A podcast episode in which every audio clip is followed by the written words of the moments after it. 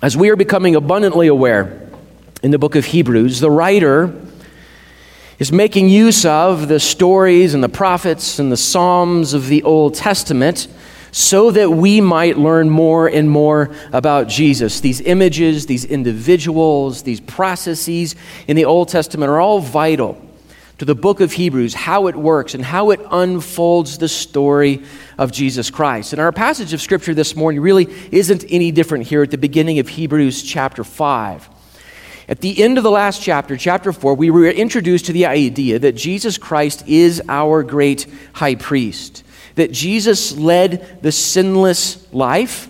He led the sinless life as God among us, and has now ascended back into heaven, is at the right hand of the throne of God on high. So we've been introduced to this notion of Jesus as our great high priest. So now here in chapter 5, what happens is the book of Hebrews begins to unfold the significance of that, the importance of that, what that means for us when it comes to our relationship with Jesus Christ. The Old Testament high priest played a critical role in the relationship between the people of God and their God. It's how God structured things in their annual system, their system of sacrifices and offerings. The high priest plays this critical role. And in fact, it was, in its way, a necessary role. As we've watched unfold in the book of Hebrews, the people in the Old Testament couldn't get directly to God, so to speak. They had to get to him through the work of the priests, especially the work of the high priest and the sacrificial and offering system that they had. But what we learned at the end of chapter 4 is that because of Jesus, we now have direct access to the throne of the grace of God. We need Jesus to experience the power and the grace and the salvation and the goodness of God. Our passage this morning unfolds in two steps. The first step is this. We're going to talk about the role of the high priest. Who gets to be high priest? Who chooses the high priest? What are the duties of the high priest? Maybe even as opposed to the rest of the tribe of the priesthood and what they did. What is the role of the high priest, and what is that going to tell us about Jesus? So that's the first step of our passage this morning. The second step is answering the question, well, then how does Jesus fulfill this role as high priest? The utterly unique and sinless life of Jesus fulfills this role for us in ways that no other human being ever could. So the role of Jesus Christ as high priest is necessary for us. We need a mediator between us and God. We need a guide into the presence and the power and the goodness and the salvation of God. So Jesus becomes our great high priest.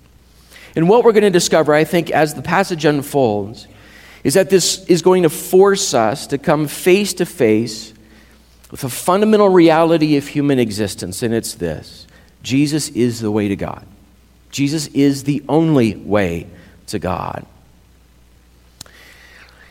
If it's the case that we don't really know God, why don't we know God? Why don't we know who he is? Why don't we experience him maybe the way that we know we should or want to experience God? If our faith feels small and ineffectual, why is that the case? Well, what do we do with Jesus? I believe the answer to questions like that is, what do we do with Jesus? How do we answer and fix sometimes the answers to those kinds of questions in our relationship with God? What do we do with Jesus? Well, let's begin reading in Hebrews chapter 5, starting in verse 1, and it goes like this. For every high priest is chosen from among men, is appointed to act on behalf of men in relation to God, to offer gifts and sacrifices for sins. He can deal gently with the ignorant and the wayward, since he himself is beset with weakness. Because of this, he is obligated to offer sacrifice for his own sins, just as he does for those of the people. And no one takes this honor for himself, but only when called by God, just as Aaron was. Every high priest is chosen from among men, and they're appointed to act on behalf of men in relation to God. The Old Testament priesthood is going to become really important to the next 3 or 4 chapters of the book of Hebrews. Why God established it, what God established them to do. You see, the Old Testament priesthood was created by God for a lot of reasons, but one very central reason was this. They were established by God to ensure the covenant relationship between God and his people. Several times in the Old Testament, we read that covenant relationship, a word we don't always use, but it's a little bit like a legally binding relationship where God says, I will be faithful to you, I will be your God, and the people then respond by saying, we will be faithful to you, you will be our God. So we have this back and forth covenant relationship. God will be his people's God, we will belong to our God. So the priesthood is designed by God to help ensure that that relationship stays close, stays tight. So this is what the priests do. Now, I don't know if you've noticed this or not. I'm not going to ask for a show of hands, but you might have noticed that sometimes some people wander away from God. We wander from God. We wander into our own ways of doing life. And the priesthood exists, lives among the people to help ensure that that doesn't happen very often. Or even if it does, the priests are designed by God to draw the people of God back into relationship with him. This is a lot of what the priests do amongst the people. The priests of God run the temple sacrificial system. So if you've ever read pieces of the Old Testament, like the book of Leviticus or Deuteronomy or other places, you read about this complex sacrificial system, and the priests would run all of that inside of the temple.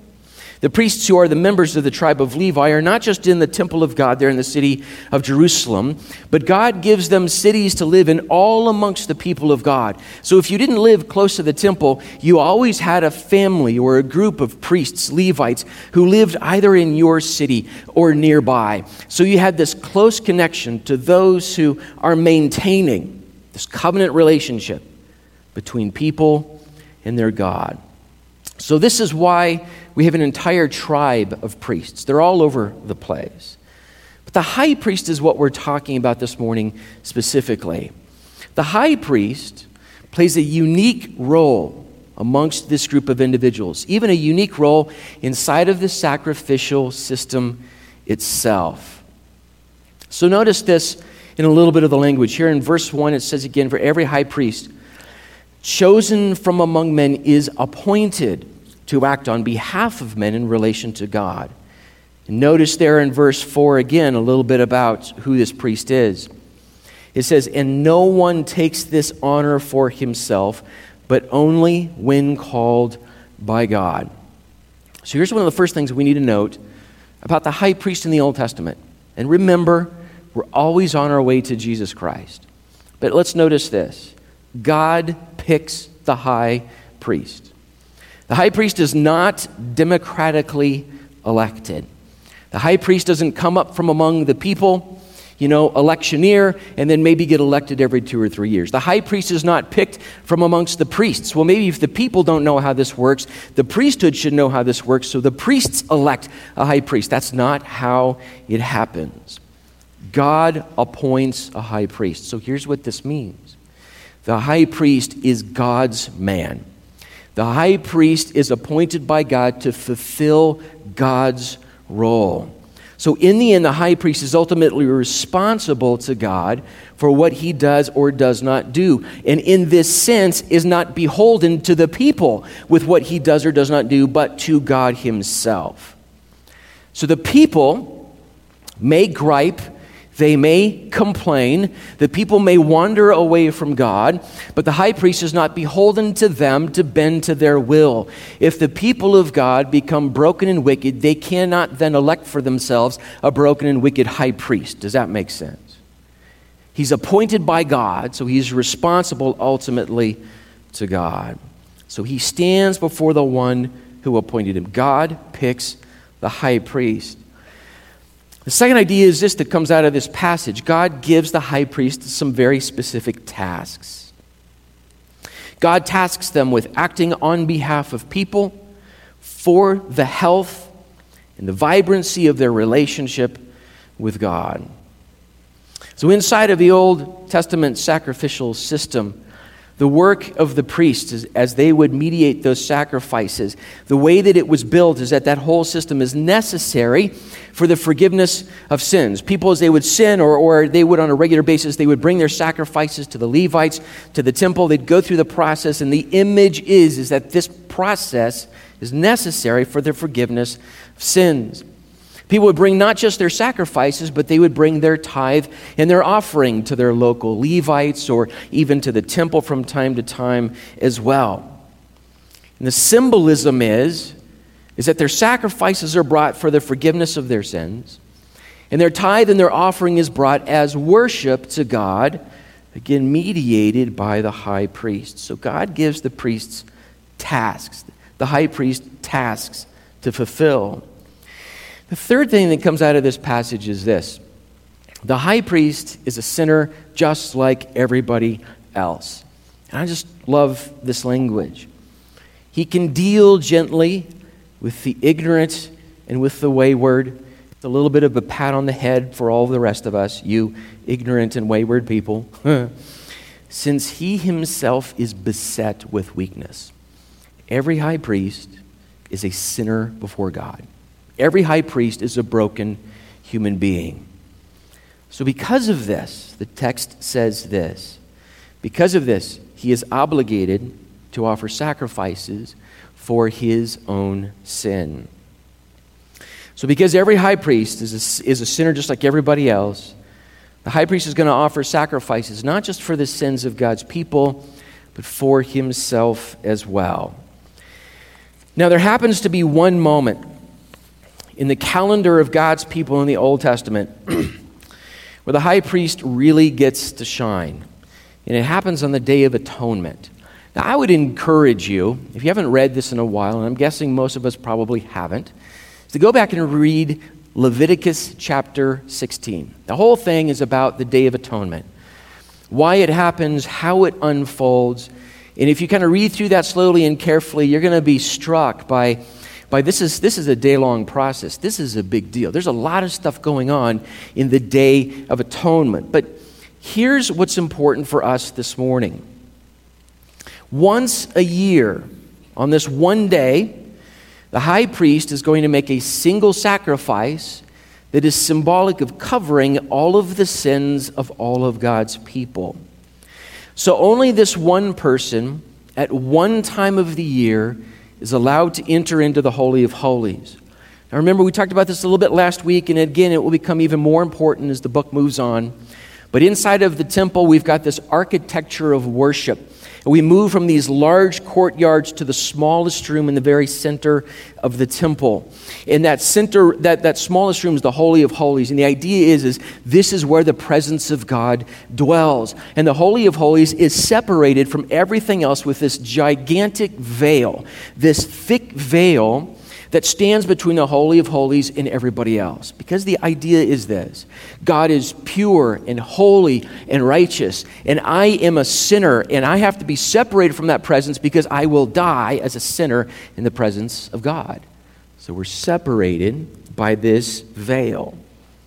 But once a year, one man is allowed in. It's the Day of Atonement. It's the high priest. And it's after a series of sacrifices. So in fact, this day for the high priest is actually an elaborate process. The high priest is going to bring 3 animals into the temple. 2 of those animals are going to have a bad day. He's going to bring a bull, and he's going to bring 2 goats for the sacrifice and for the process of the Day of Atonement. The first thing that the high priest does is he sacrifices the bull. And the sacrificing of the bull is symbolic of the cleansing of his own sin. Remember, Hebrews 5 said he has to offer sacrifice for his own sin as well as for the sins of the people. He can't enter the Holy of Holies until he's gone through this symbolic process of cleansing, the sacrifice of the bull. And then there are two goats left watching all of this happen. Between the two goats, the high priest is going to cast lots between these two goats. And the goat that gets the short straw is then sacrificed as a symbol of the sacrifice that covers all of the sins of all of God's people for that year. So that goat is sacrificed for that sin. The second goat is prayed over by the high priest. He places his hands on that goat, prays over the goat, and then lets the goat go. See, the goat is released into the wilderness to just disappear. That goat actually becomes what we call the scapegoat. And the image is this, is that that goat carries the sins of God's people away. Through this whole process, this is what has to happen. So the high priest can enter the Holy of Holies. So the sins of God's people can be at least symbolically cleansed. All of this has to happen. But guys, at this moment, we have to stop and we have to make sure that we see something at this point. Jesus perfectly and eternally completes everything that is symbolized on the Day of Atonement. Jesus perfectly and completely fulfills everything that happens on the Day of Atonement. Jesus is the sinless high priest who enters into the presence of God. Jesus doesn't offer sacrifice for our sins. Jesus is the sacrifice for our sins. He is the sacrifice, and he is the one that carries our sins away from us.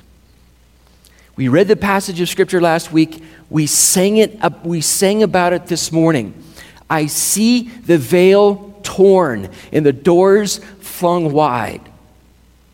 And there's glory as I step inside.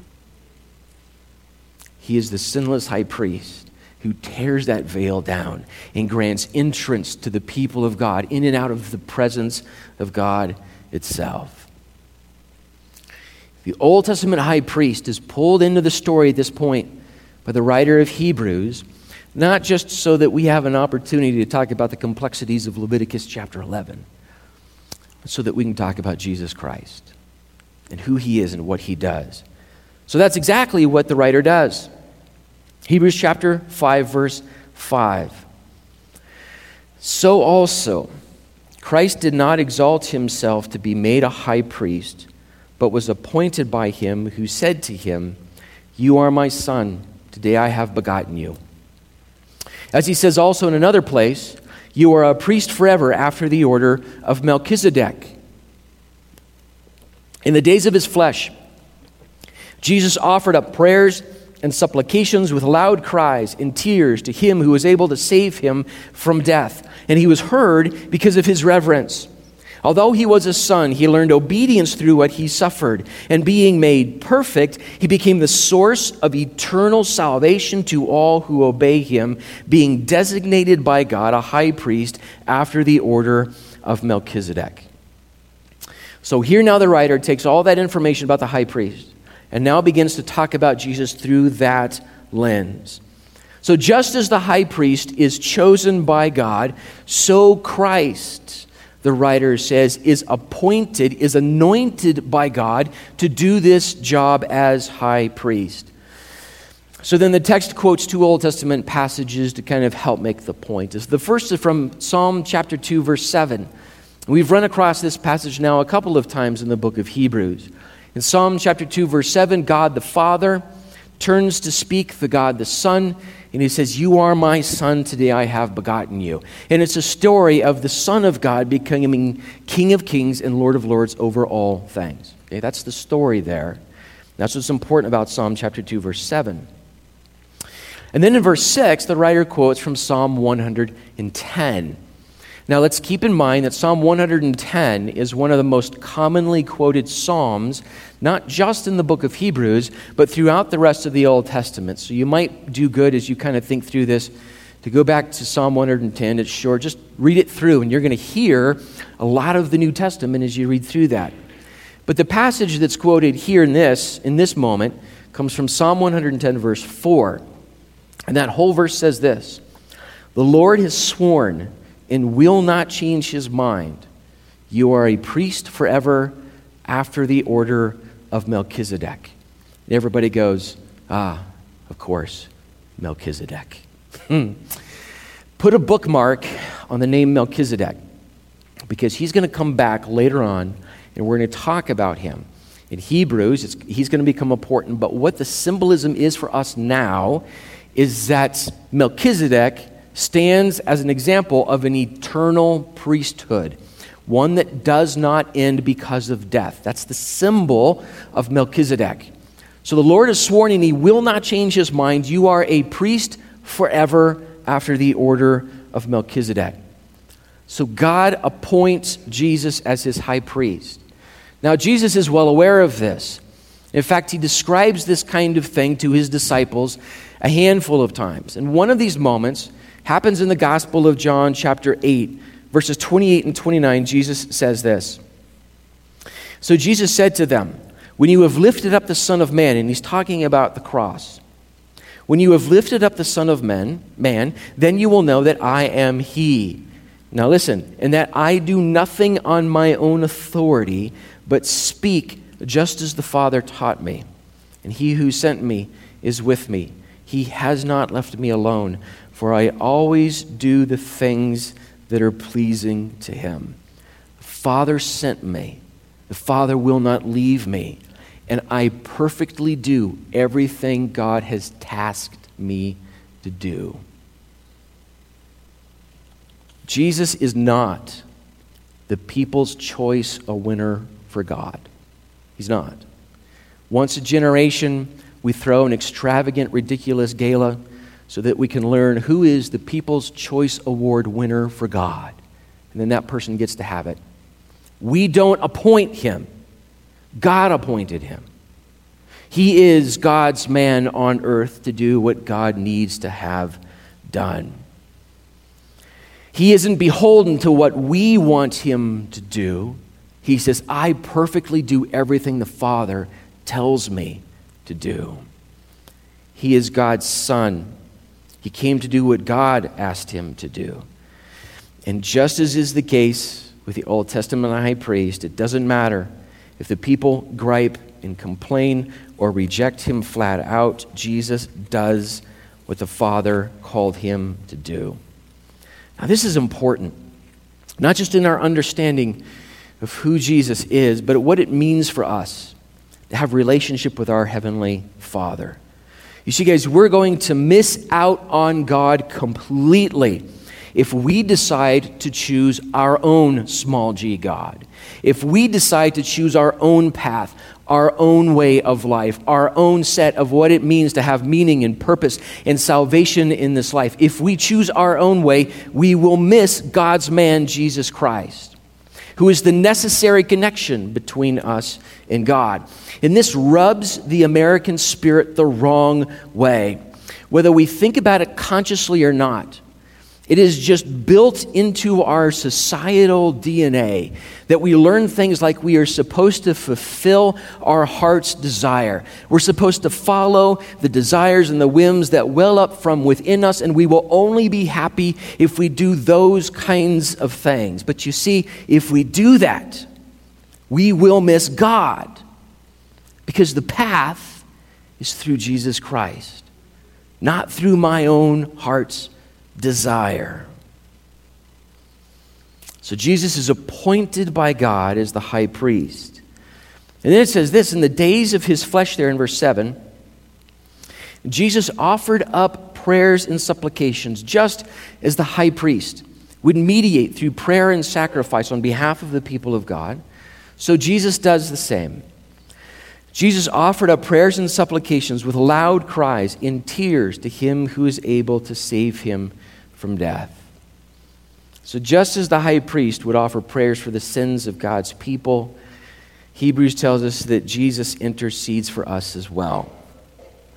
Now, part of what's cool about a passage like this is that Hebrews here is recalling a few moments in the Gospels that you and I can actually go back and read. I mean, we read something like this, and this is really dramatic. It says that while Jesus was here on earth as our high priest, he's praying for you and me, sometimes in ways that are torturous for him emotionally. Right? He is really into this. But we can actually go back and we can read some of these prayers. One of them happens in the Gospel of John, chapter 17. And if you go in your Bible to that point, a lot of your Bibles are going to have section headings. And the section heading at the beginning of John 17 actually says Jesus' high priestly prayer. And here's how it begins. Listen to some of what it is that Jesus is praying on our behalf. When Jesus had spoken these words, he lifted up his eyes to heaven and said, "Father, the hour has come. Glorify your Son, that the Son may glorify you. This is the day before the cross," and that's what Jesus is talking about. "Since you have given him," Jesus, "authority over all flesh, to give eternal life to all whom you have given him. And this is eternal life. This is eternal life, that they know you, the only true God, and Jesus Christ, whom you have sent. I glorified you on earth, having accomplished the work that you gave me to do. And now, Father, glorify me in your own presence with the glory that I had with you before the world existed." The whole chapter is this high priestly prayer. Jesus praying to God on behalf of his people. And this is eternal life, that they may know you. This is why Christ has come. This is why our perfect, sinless high priest is sacrificed upon the cross, that they may know you. This is his prayer on behalf of us. Guys, we recognize something in this passage as we watch this two-step motion happen. Who is the Old Testament high priest, and where are we with Jesus? We need Jesus to get to the God we need. We need Jesus to get to the God we need. We need him in his sinlessness. We need him in the work that he does. We need him in all that he teaches us and shows us. We need him in the sacrifice upon the cross. We need him in his victory over the grave and his resurrection. We need him ascended into heaven at the right hand of the throne of God, waiting to call his children to be with him while he is ever interceding for us. We need Jesus to get to the God that we need. Jesus prays all of this on the day before the cross. That night, we get another image, we get another picture of some of Christ's praying, and we hear echoes of this passage in Hebrews as we read from the Gospel of Luke. Verses 41 through 44 say this, "And he withdrew with them. He walked away from his disciples about a stone's throw and knelt down and prayed, saying, 'Father, if you are willing, remove this cup from me. Nevertheless, not my will, but yours be done.' And there appeared to him an angel from heaven, strengthening him. And being in agony, he prayed more earnestly, and his sweat became like great drops of blood falling to the ground. In the days of his flesh, Jesus offered up prayers and supplications with loud cries and tears to him who was able to save him from death. And he was heard because of his reverence. Although he was a son, he learned obedience through what he suffered. And being made perfect, he became the source of eternal salvation to all who obey him."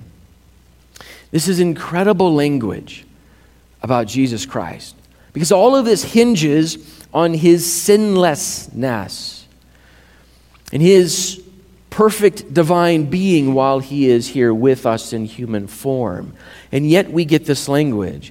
He was heard because of his reverence. He learned obedience through the things that he suffered. And being made perfect, he became. So we get this incredible language about Jesus. When we read that he was heard because of his reverence, that word reverence there should be understood as awe or devotion or even submission. And Jesus has already told his disciples, and we've read it, that he is perfectly submitted to the will of the Father, and that includes the cross. So Jesus is clear to his disciples about what that submission looks like. And this is important. Remember again that human high priests were sinners who had to make sacrifice for themselves to get into the presence of God. That was that imagery. Jesus, being sinless, The sacrifice he makes is not for him. It's for everybody else. It's not for him. It's for you and for me. Right? So he was heard because of his reverence, his submission to that. And he learned obedience to the things that he suffered. Now, there wasn't anything for Jesus to learn in terms of things that he did not know until he was taught them or experienced them. This phrase means to practice a habit. In other places in the New Testament, this verb is translated as disciple. It means to follow in habit perfectly. Jesus perfectly practiced obedience. And it says, even through suffering. This should just take us aback from time to time, that Jesus perfectly practiced obedience to his heavenly Father, even through the cross itself. Why? Well, it's the same answer to the question, well, why the complexity of Leviticus chapter 16? Because we have to get to a point where you and I can now approach the throne of God through the sacrifice of Jesus Christ. So he perfectly obeys. And that is why you and I now can be in relationship with God. And being made perfect, this just doubles down on that last thought, that Jesus perfectly completed the task. He didn't move from imperfect to perfect, but he perfectly did the job he was given. And being made perfect, he became the source of eternal salvation to everyone who thinks Jesus is a nice guy. He became the source of eternal salvation to everyone who thinks that Jesus is one of several really good religious leaders. He becomes the source of eternal salvation to a few people who think he might be the one. He's the source of eternal salvation for anyone who obeys him. Who obeys him, guys. The Old Testament high priest performed a ritual that covered the people for a year. That's the image. The priests themselves are constantly, day in and day out, and the writer of Hebrews is going to make a point of this as well, performing sacrifices on a daily basis, on a minute-by-minute basis to cover the sins of people. So this is happening over and over. But Jesus becomes the source of eternal salvation. We need Jesus. We need the sacrifice that he made for us. We need his resurrection. We need the access he grants to the throne of grace. And a whole story about the Old Testament high priest and everything that he did, all of that is a pointer. His work was necessary for the people, but it was hopelessly temporary. It had to be done over and over. Jesus perfectly obeyed the Father and became the source of salvation for everyone who obeys. So just as true that we need Jesus to get to the God we need, it is also true that we need to live like we need Jesus. Do I actually act as if he is the one? Do I actually live as if he is the one who has access to life itself? He is the one who knows how this life ought to be lived. That he is the expert, so to speak, on how this life ought to be lived. What should be going on in my heart and my mind, in my relationships, in my reactions, in my actions, in my priorities, in all that I do I actually live like he is the one? And if I do so, I'm going to learn to trust him in everything. I obey him, and I will discover that I can trust him. I love this from A.W. Tozer. He's a wonderful author. This happens to come out of a devotional that was gathered from a lot of his writings. But A.W. Tozer says this about obedience. I like this. If we are foolish enough to do it, we may spend the new year vainly begging God to send revival while we blindly overlook his requirements and continue to break his laws. So it's entirely possible for us to live this way. We ask God to give me, give me, give me, give me, while I ignore him, ignore him, ignore him, ignore him. right? Or we can begin now to obey and learn the blessedness of obedience. The Word of God is before us. We have only to read and to do what is written there, and revival, or the presence and power of God, is assured. It will come as naturally as the harvest comes after the plowing and the planting. Followers of Jesus Christ are learning how to obey Christ. And then his life follows. This is what it is to listen to Jesus and what life should be led like. And so I'm going to begin to obey him. And I'm going to experience the life that Christ intends for me to live. It happens through obedience. So Tozer says, well, we have the Word of God in front of us, right? And it sounds simple. Just read it and do what he tells you to do. I've got a little exercise for you. Something struck me a while ago, one of the journaling Bibles that I had. I thought, here's what I'm going to do. At the end of the book of Matthew, Jesus says, go to all nations, make disciples, teach them to do everything that I have commanded you to do, and I am going to be with you all the time. I'm with you always. So I thought, well, I'm going to go into my Bible, and I'm going to highlight everything in the Gospels that could even be construed as a command that God gives me. So this is just a couple of pages worth of the highlights of everything that is a command.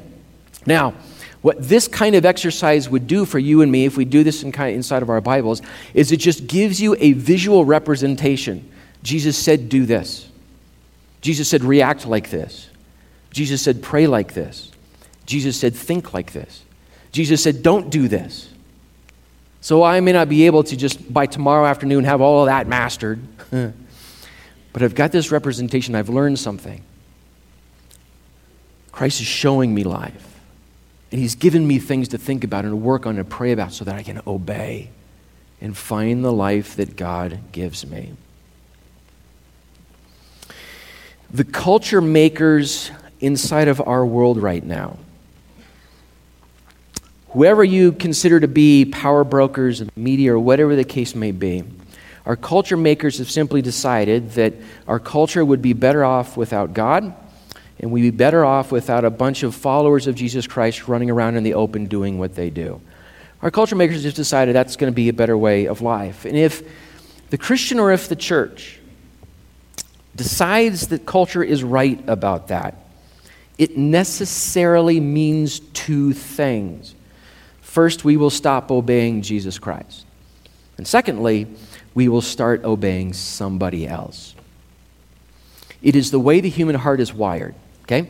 It's just like night follows day. There's no way of breaking this movement. If we decide we're not going to obey Jesus Christ, it is not the case that we will suddenly obey nobody and nothing else. It's that we will naturally long for and look for and find someone else to obey. It's just the way we work. Even though we don't like thinking in those terms, we obey someone else's standards of life instead of the ways of Jesus Christ. So when we as individuals or as a culture, we reject transcendence, we reject the existence of God and the moral imperatives that God gives us, when we reject all of that, we go hunting for other things to take its place, but nothing else can take the place of God. Nothing else can become what God is for us. But man, we grab for this all the time. So to use the language of our passage of Scripture to make this point, when we reject the perfect and eternal salvation of Jesus Christ, we go back looking for hopelessly temporary salvation schemes. The movement of our passage was this. The Old Testament high priest performs this sacrifice, and inside of that system, it's a critical piece to all of this. It's a necessary piece as the system works, but it has to be done over and over because it is hopelessly temporary. Then comes Christ, who's the final, perfect, eternal source of salvation for everyone who obeys him. And so now we're done with all this temporary stuff, and we have hold of the eternal. If we let go of the eternal, we have one place left to go. Backwards to the hopelessly temporary. As we keep on finding in the book of Hebrews, why would I let go of my faith? Why would I let go of this thing that's been given to me, a sinner saved by grace? my source of eternal salvation in Jesus Christ. Do we want to know the way of the world really, really well? Then we simply do life the way the world tells us life should be done. And when we obey the world, we will know its way of life well, and we will eat of its fruit. We will bear the consequences for that life. Do I want to know the way of Jesus really well? Has that become, or is that becoming, or do I want it to become the longing of everything about me to know the way of Jesus really well? Then we learn to do life the way that we are taught it in the Word of God, in the life of Jesus Christ. And He will be our perfect, eternal source of salvation. Let's pray.